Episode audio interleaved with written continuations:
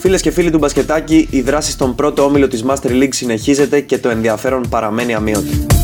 Στο μεγάλο ντέρμπι κορυφής ανάμεσα σε Αμφιδέξιους και Πιστάσιος, η ομάδα του Γιάννης Τουρνάρα κατάφερε να επικρατήσει και βρίσκεται πλέον μόνη πρώτη στην κορυφή του βαθμολογικού πίνακα.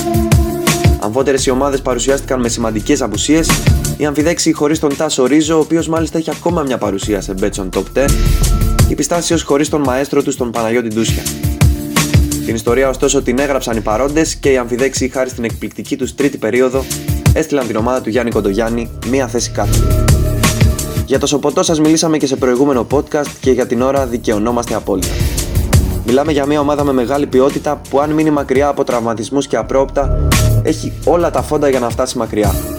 Η ομάδα του γραφικού ορεινού χωριού της Αχαία επικράτησε των πιστολιών και ετοιμάζεται να μετρήσει τις δυνάμεις της και απέναντι στους Brothers United, έχοντας ρεκόρ 3-1 και ισοβαθμώντας πλέον στη δεύτερη θέση παρέα με τους Πιστάσιου.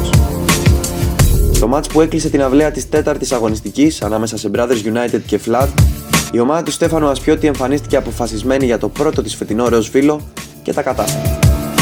Παρότι οι Brothers ξεκίνησαν ιδανικά το μάτς, παίρνοντας διψήφιο προβάδισμα νωρίς, η Flat ήταν εξαιρετική αμυντικά στο υπόλοιπο της αναμέτρησης, κρατώντας τους αδελφούς πολύ χαμηλά στους 44 πόντους.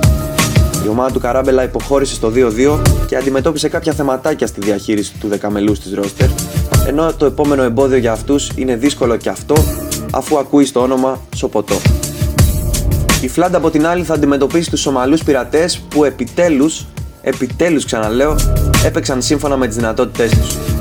Ο Καλφαγιάννη φαίνεται να είναι σε τρομερή κατάσταση, ο Παπαϊλίου σταθερή αξία σε άμυνα και επίθεση και το πειρατικό αρχίζει να βρίσκει τα πατήματά του. Οι πειρατές συνέτριψαν κανονικά τους Βλέικερς που παρότι έχουν ήδη δύο νίκες προβληματίζουν αρκετά στα τελευταία τους παιχνίδια αντιμετωπίζοντας ξεκάθαρο πρόβλημα στο σκοράρισμα.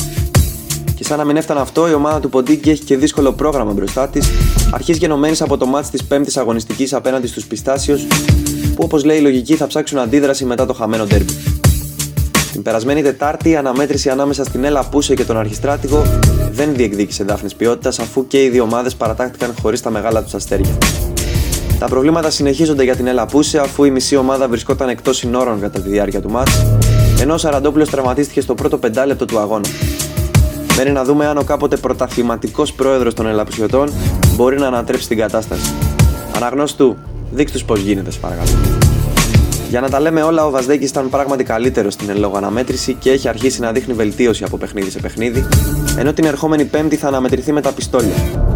Η ομάδα των Παπαδιονυσίου και Λιόλιου που ιτήθηκε από το Σοποτό και έπαιξε και πέρσι στη φάση των ομίλων απέναντι στο Βαζδέκη, θα ψάξει την νίκη απάντηση στην περσινή συντριβή, με κύριο μέλημα όμως να ξεκολλήσει από την τελευταία θέση του βαθμολογικού πίνακα.